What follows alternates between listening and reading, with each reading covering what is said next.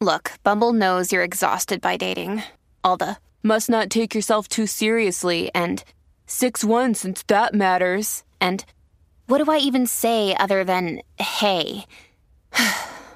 well, that's why they're introducing an all new Bumble with exciting features to make compatibility easier, starting the chat better, and dating safer. They've changed, so you don't have to. Download the new Bumble now. Hey, it's Ryan Reynolds, and I'm here with Keith, co star of my upcoming film, If, only in theaters, May 17th. Do you want to tell people the big news? All right, I'll do. Sign up now and you'll get unlimited for $15 a month in six months of Paramount Plus Essential Plan on us. Mintmobile.com slash switch. Upfront payment of $45 equivalent to $15 per month. Unlimited over 40 gigabytes per month. Face lower speeds. Videos at 480p. Active Mint customers by 531.24 get six months of Paramount Plus Essential Plan. Auto renews after six months. Offer ends May 31st, 2024. Separate Paramount Plus registration required. Terms and conditions apply if rated PG.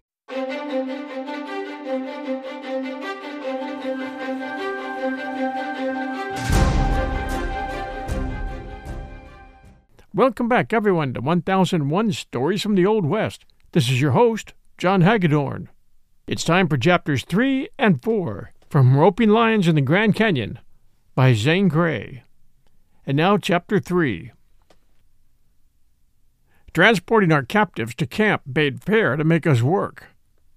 When Jones, who had gone after the pack horses, hove in sight on the Sage Flat, it was plain to us that we were in for trouble. The bay stallion was on the rampage. Why didn't you fetch the Indian? growled Emmett, who lost his temper when matters concerning his horses went wrong. Spread out, boys, and head him off. We contrived to surround the stallion, and Emmett succeeded in getting a halter on him. I didn't want the bay, explained Jones, but I couldn't drive the others without him. When I told that redskin that we had two lions, he ran off into the woods, so I had to come alone. I'm going to scalp that guy, said Jim, complacently. These remarks were exchanged on the open ridge at the entrance to the thick cedar forest. The two lions lay just within its shady precincts. Emmett and I, using a long pole in lieu of a horse, had carried Tom up from the canyon to where we had captured the lioness. Jones had brought a pack saddle and two panniers. When Emmett essayed to lead the horse which carried these, the animal stood straight up and began to show some of his primal desert instincts. It certainly was good luck that we unbuckled the pack saddle straps before he left the vicinity. In about three jumps, he had separated himself from the panniers, which were then placed upon the back of another horse. This one, a fine looking beast, and amiable under surroundings where his life and health were considered even a little, immediately disclaimed any intention of entering the forest. They sent the lions, said Jones. I was afraid of it. Never had but one nag that would pack lions. Maybe we can't pack them at all, replied Emmett dubiously. It's certainly new to me. We've got to, Jones asserted. Try the sorrel. For the first time in a serviceable and honorable life, according to Emmett, the sorrel broke his halter and kicked like a plantation mule. It's a matter of fright.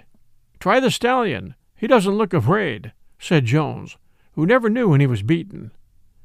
Emmett gazed at Jones as if he'd not heard right. Go ahead, try the stallion. I like the way he looks. No wonder. The big stallion looked a king of horses, just what he would have been if Emmett had not taken him, when a colt, from his wild desert brothers.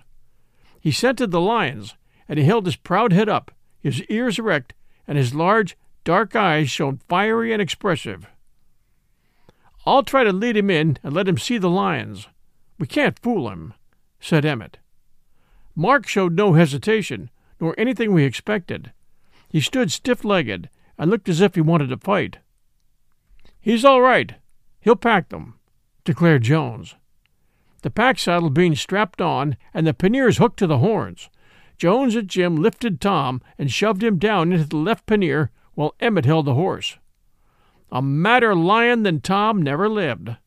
It was cruel enough to be lassoed, and disgraceful enough to be long tied, as Jim called it, but to be thrust down into a bag and packed on a horse was adding insult to injury. The lion frothed at the mouth and seemed like a fizzing torpedo about to explode. The lioness, being considerably longer and larger, was with difficulty gotten into the other pannier, and her head and paws hung out. Both lions kept growling and snarling.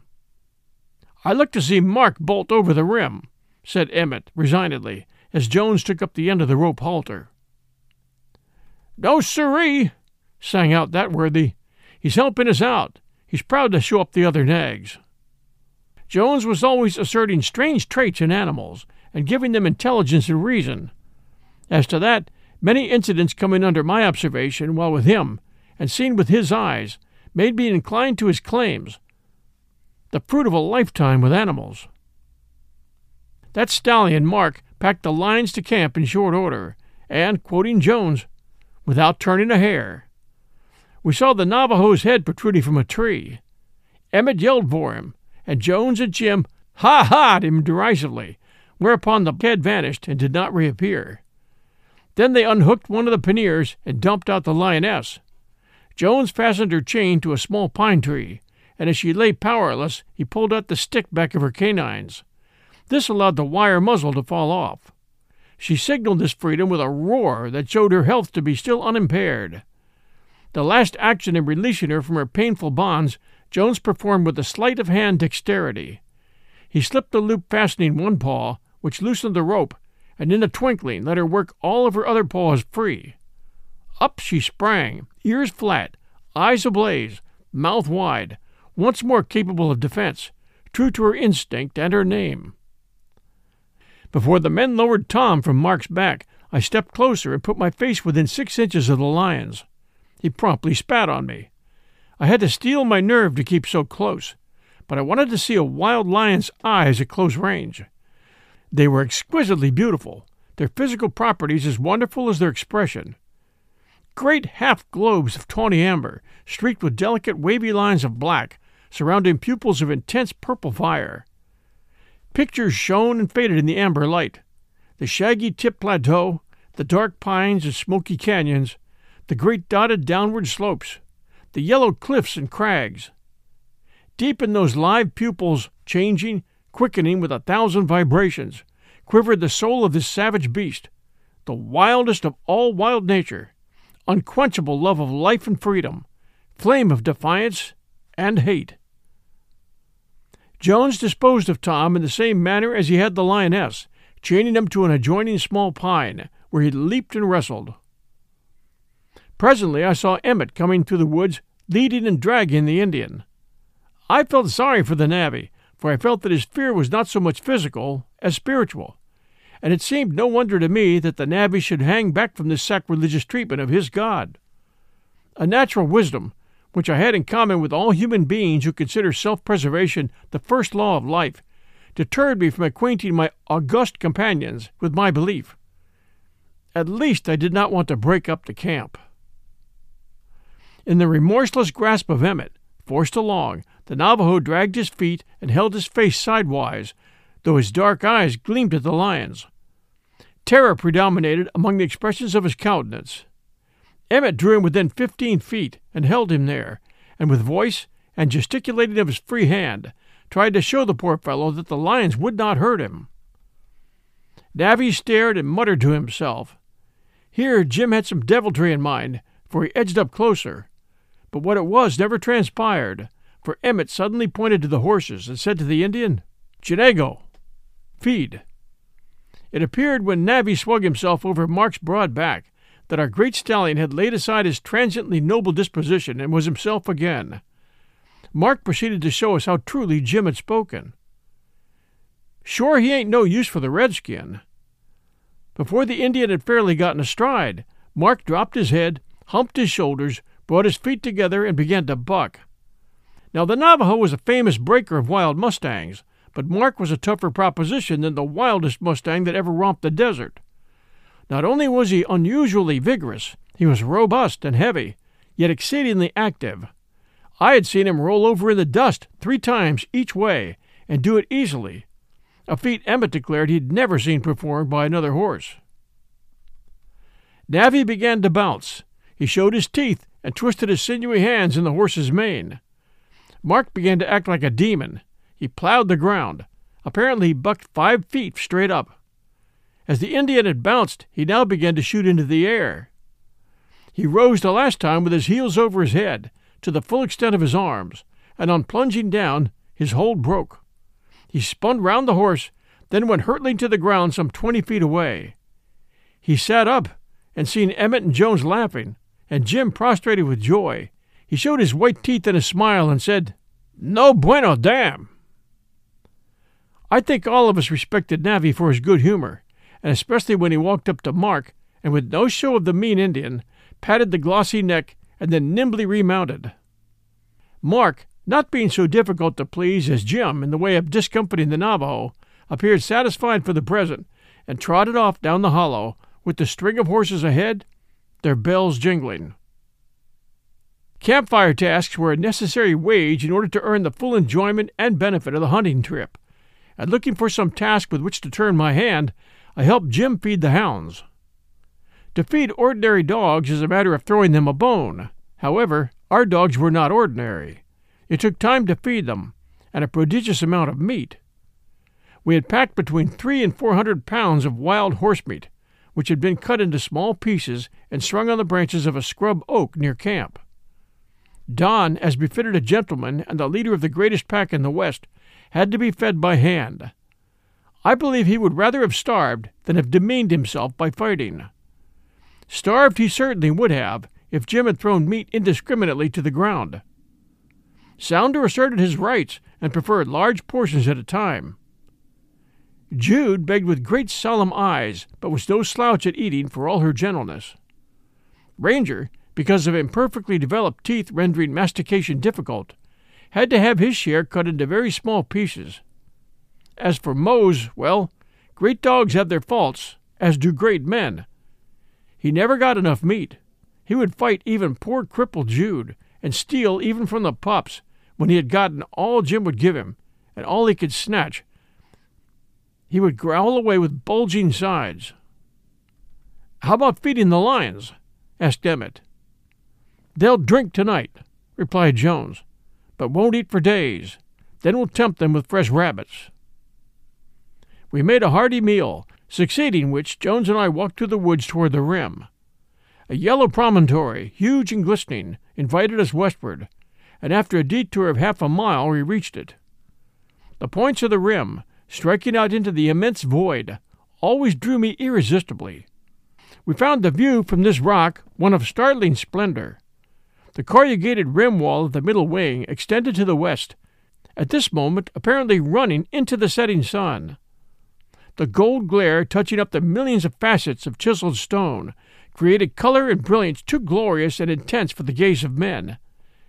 And looking downward was like looking into the placid, blue, bottomless depths of the Pacific. Here, help me push off this stone, I said to Jones. We heaved a huge round stone and were encouraged to feel it move. Fortunately, we had a little slope.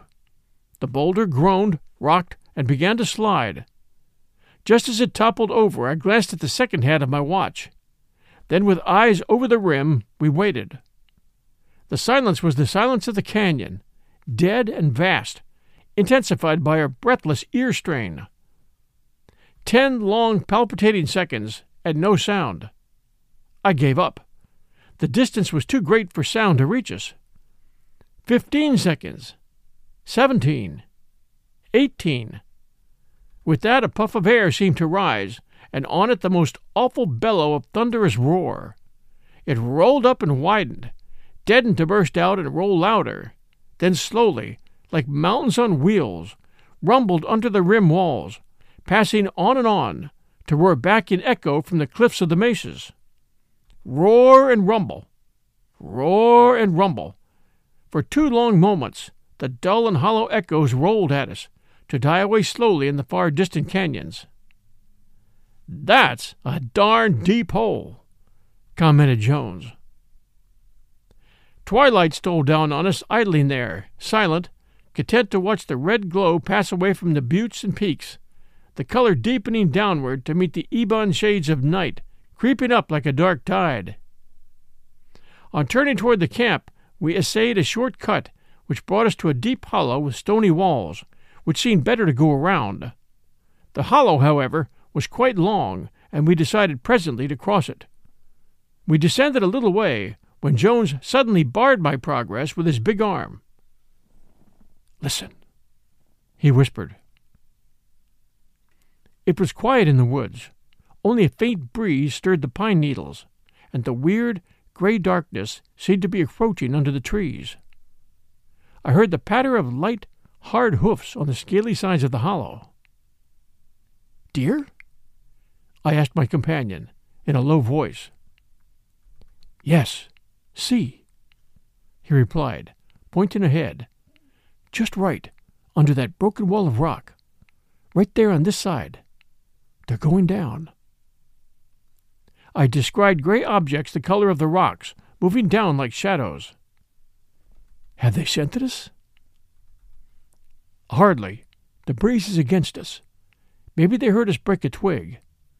They've stopped, but they are not looking our way. Now, I wonder. Rattling of stones set into movement by some quick, sharp action, an indistinct crash, but sudden, as of the impact of soft, heavy bodies. A strange, wild sound preceded in rapid succession violent brushings and thumpings in the scrub of the hollow.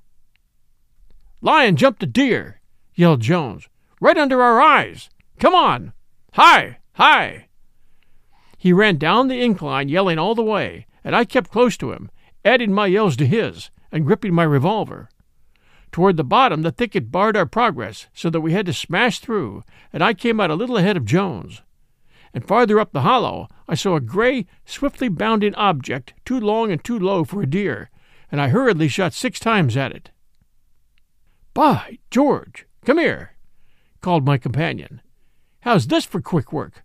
It's a yearling doe. In another moment, I leaned over a gray mass huddled at Jones's feet. It was a deer, gasping and choking. I plainly heard the wheeze of blood in its throat, and the sound, like a death rattle, affected me powerfully. Bending closer, I saw where one side of the neck, low down, had been terribly lacerated. If you have another shot, put this doe out of agony. But I didn't have a shot left, nor did either of us have a clasp knife. We stood there while the doe gasped and quivered. The peculiar sound, probably made by the intake of air through the laceration of the throat, on the spur of the moment, seemed pitifully human. I felt that the struggle for life and death in any living thing was a horrible spectacle. With great interest I had studied natural selection, the variability of animals under different conditions of struggling existence, the law whereby one animal struck down and devoured another. But I had never seen and heard that law enacted on such a scale, and suddenly I abhorred it. Emmett strode to us through the gathering darkness. What's up? he asked quickly. He carried my Remington in one hand and his Winchester in the other, and he moved so assuredly and loomed up so big in the dusk that I experienced a sudden little rush of feeling as to what his advent might mean at a time of real peril. Emmett, I've lived to see many things, replied Jones, but this is the first time I ever saw a lion jump a deer right under my nose. As Emmett bent over to seize the long ears of the deer, I noticed the gasping had ceased. Neck broken, he said, lifting the head. Well, I'm danged. Must have been an all fired strong lion. He'll come back. You can be sure of that. Let's skin out the quarters and hang the carcass up in a tree.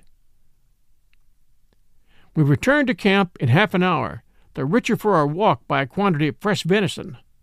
Upon being acquainted with our adventure, Jim expressed himself rather more fairly than was his customary way. Sure, that beats hell. I knowed there was a lion somewheres, because Don wouldn't lie down. I'd like to get a pop at that brute.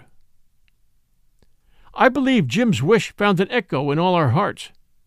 At any rate, to hear Emmett and Jones express regret over the death of the doe justified in some degree my own feelings, and I thought it was not so much the death, but the lingering and terrible manner of it, and especially how vividly it connoted the wild life drama of the plateau. The tragedy we had all but interrupted occurred every night, perhaps often in the day, and likely at different points at the same time. Emmett told how he had found fourteen piles of bleached bones and dried hair in the thickets of less than a mile of the hollow on which we were encamped. We'll rope the dang cats, boys, or we'll kill them. It's blowing cold. Hey, Navvy! Coco! Coco! called Emmett. The Indian, carefully laying aside his cigarette, kicked up the fire and threw on more wood. Discas! Cold, he said to me. Coco! Bueno! Fire, good. I replied, Me savvy, yes. Sleepy? he asked. Mucha, I returned. While we carried on a sort of novel conversation full of Navajo, English, and gestures, darkness settled down black. I saw the stars disappear. The wind changing to the north grew colder and carried a breath of snow. I liked north wind best, from under the warm blankets, because of the roar and lull, and lull and roar in the pines. Crawling into the bed presently, I lay there and listened to the rising storm wind for a long time. Sometimes it swelled and crashed like the sound of a breaker on the beach, but mostly, from a low, incessant moan, it rose and filled to a mighty rush, then suddenly lulled. This lull, despite a wakeful, thronging mind, was conducive to sleep. We'll return with Chapter 4 of Roping Lions in the Grand Canyon by Zane Grey right after these sponsor messages. Another day is here, and you're ready for it. What to wear? Check. Breakfast, lunch, and dinner? Check. Planning for what's next and how to save for it? That's where Bank of America can help. For your financial to dos, Bank of America has experts ready to help get you closer to your goals. Get started at one of our local financial centers or 24-7 in our mobile banking app. Find a location near you at bankofamerica.com slash talk to us.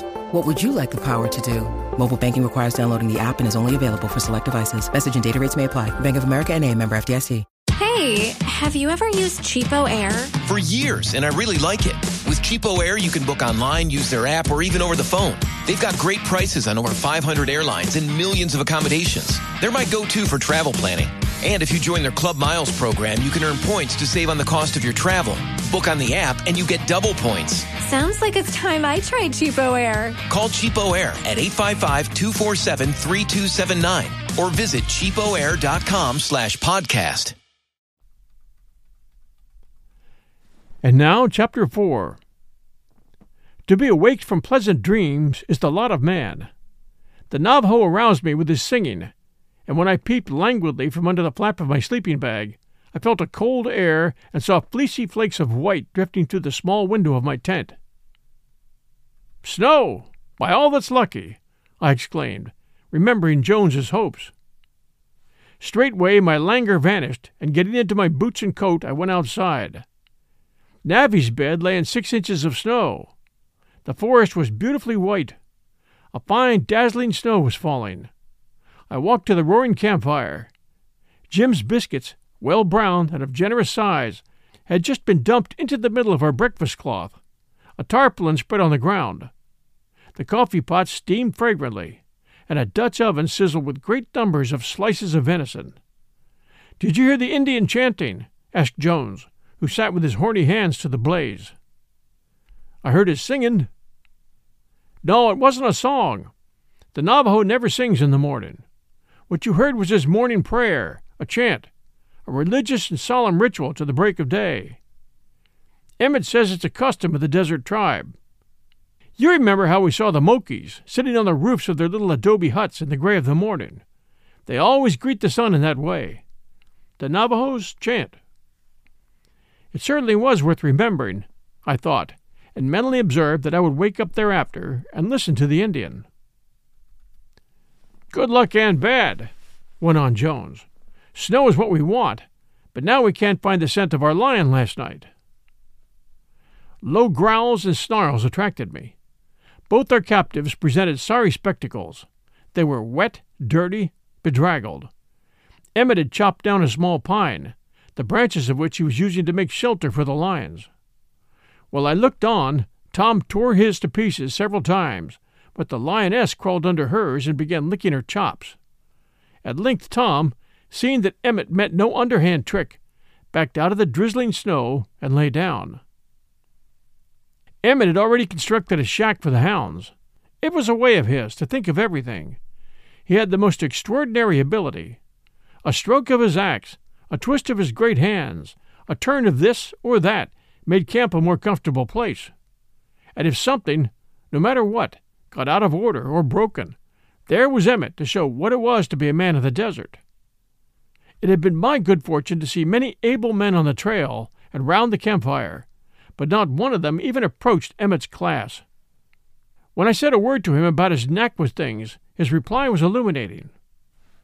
I'm fifty eight, and four out of every five nights of my life I've slept away from home on the ground. Jinago, called Jim, who had begun with all of us to assimilate a little of the Navajo's language. Whereupon we fell to eating with appetite unknown to any save hunters. Somehow the Indian had gravitated to me at meal times, and now he sat cross legged beside me, holding out his plate and looking as hungry as Mose. At first he'd always asked for the same kind of food that I happened to have on my own plate. When I had finished and had no desire to eat more, he gave up his faculty of imitation and asked for anything he could get. The Navajo had a marvelous appetite. He liked sweet things, sugar best of all. It was a fatal error to let him get his hands on a can of fruit. Although he inspired Jones with disgust and Jim with worse, he was a source of unfailing pleasure to me. He called me Mr. Gay, and he pronounced the words haltingly in low voice and with unmistakable respect. What's on for today? queried Emmett. I guess we may as well hang around camp and rest the hounds, replied Jones. I did intend to go after the lion that killed the deer, but this snow has taken away the scent. It's for sure it'll stop snowing soon, said Jim. The falling snow had thinned out and looked like flying powder. The leaden clouds, rolling close to the tree tops, grew brighter and brighter. Bits of azure sky shone through the rifts. Navvy had tramped off to find the horses, and not long after his departure he sent out a prolonged yell that echoed through the forest. Something's up, said Emmett instantly. An Indian never yells like that at a horse. We waited quietly for a moment, expecting to hear the yell repeated. It was not, though we soon heard the jangle of bells, which told us he had the horses coming. He appeared off to the right, riding Foxy and racing the others toward camp. Cougar, mucha big, damn, he said, leaping off the Mustang to confront us. Emmett, does he mean he saw a cougar or a track? questioned Jones. Me savvy, replied the Indian. Bateen, bateen. He says trail, trail, put in Emmett. I guess I'd better go and see. I'll go with you, said Jones. Jim, keep the hounds tight and hurry with the horses' oats. We followed the tracks of the horses, which led southwest toward the rim, and a quarter of a mile from camp we crossed a lion trail running at right angles with our direction. Old Sultan! I cried, breathlessly, recognizing that the tracks had been made by a giant lion we had named Sultan. They were huge, round, and deep, and with my spread hand I couldn't reach across one of them. Without a word, Jones strode off on the trail, it headed east and after a short distance turned toward camp. I suppose Jones knew what the lion had been about, but to Emmett and me it was mystifying. Two hundred yards from camp we came to a fallen pine, the body of which was easily six feet high. On the side of this log, almost on top, were two enormous lion tracks, imprinted in the mantle of snow. From here the trail led off northeast. Darn me! said Jones. The big critter came right into camp. He scented our lines and raised up on this log to look over. Wheeling, he started for camp on the trot. Emmett and I kept even with him. Words were superfluous. We knew it was coming. A made to order lion trail could not have equaled the one right in the backyard of our camp. Saddle up, said Jones, with the sharp inflection of words that had come to thrill me.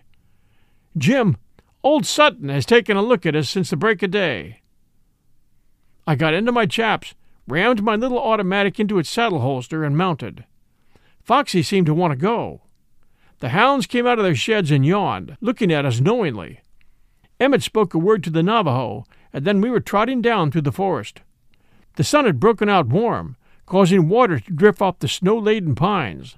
The three of us rode close behind Jones, who spoke low and sternly to the hounds. What an opportunity to watch Don! I wondered how soon he would catch the scent of the trail. He led the pack, as usual, and kept to a leisurely dog trot. When within twenty yards of the fallen log, he stopped for an instant and held up his head, though without exhibiting any suspicion or uneasiness. The wind blew strong at our backs, a circumstance that probably kept Don so long in ignorance of the trail. A few yards further on, however, he stopped and raised his fine head. He lowered it and trotted on only to stop again. His easy air of satisfaction with the morning suddenly vanished. His savage hunting instinct awakened through some channel to raise the short yellow hair on his neck and shoulders and make it stand stiff. He stood undecided with warily shifting nose, then jumped forward with a yelp. Another jump brought another sharp cry from him. Sounder, close behind, echoed the yelp. Jude began to whine. Then Don, with a wild howl, leaped ten feet to alight on the lion trail and to break into wonderfully rapid flight. The seven other hounds, bunched in a black and yellow group, tore after him, filling the forest with their wild uproar. Emmett's horse bounded as I've seen a great racer leave the post, and his desert brothers, loving wild bursts of speed, needing no spur, kept their noses even with his flanks. The soft snow, not too deep, rather facilitated than impeded this wild movement, and the open forest was like a highway. So we rode, bending low in the saddle, keen eyes alert for branches, vaulting the white blanketed logs, and swerving as we split to pass the pines. The mist from the melting snow moistened our faces, and the rushing air cooled them with fresh, soft sensation. There were moments when we rode abreast, and others when we sailed single file, with white ground receding, vanishing behind us. My feeling was one of glorious excitation in the swift, smooth flight and a grim assurance of soon seeing the old lion.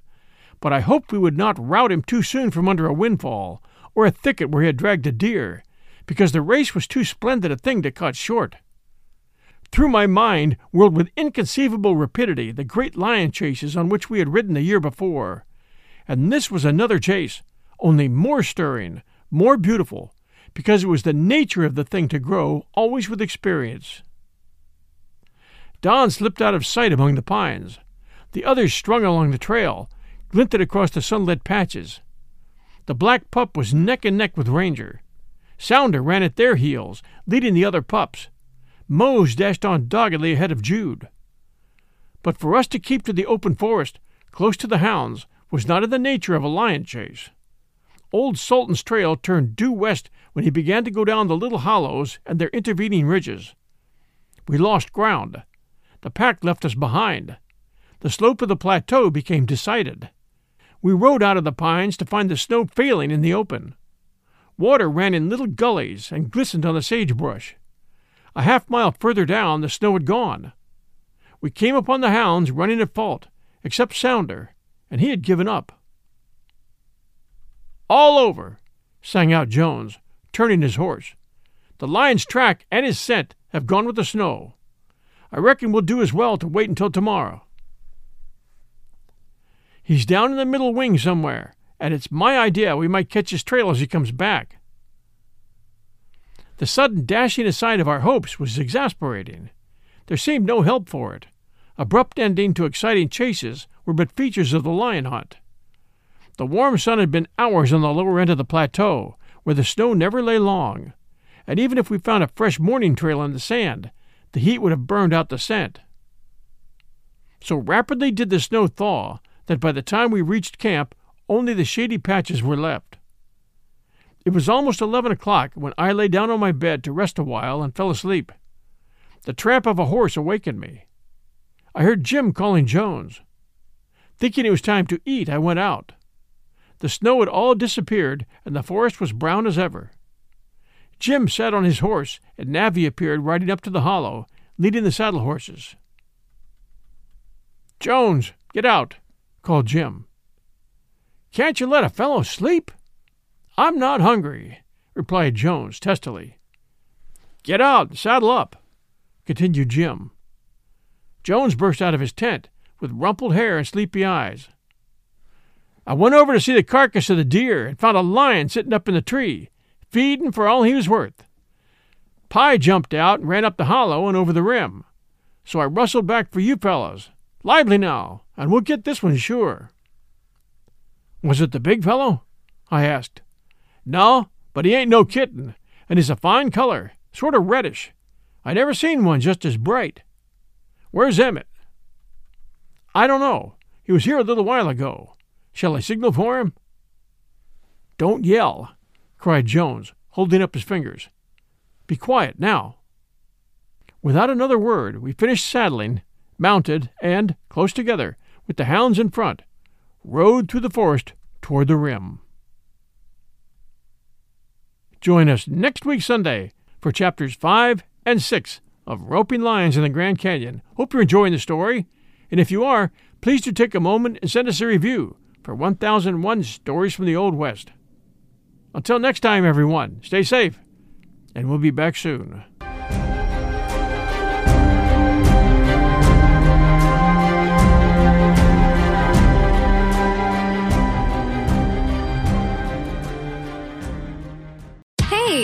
Have you ever used CheapOair?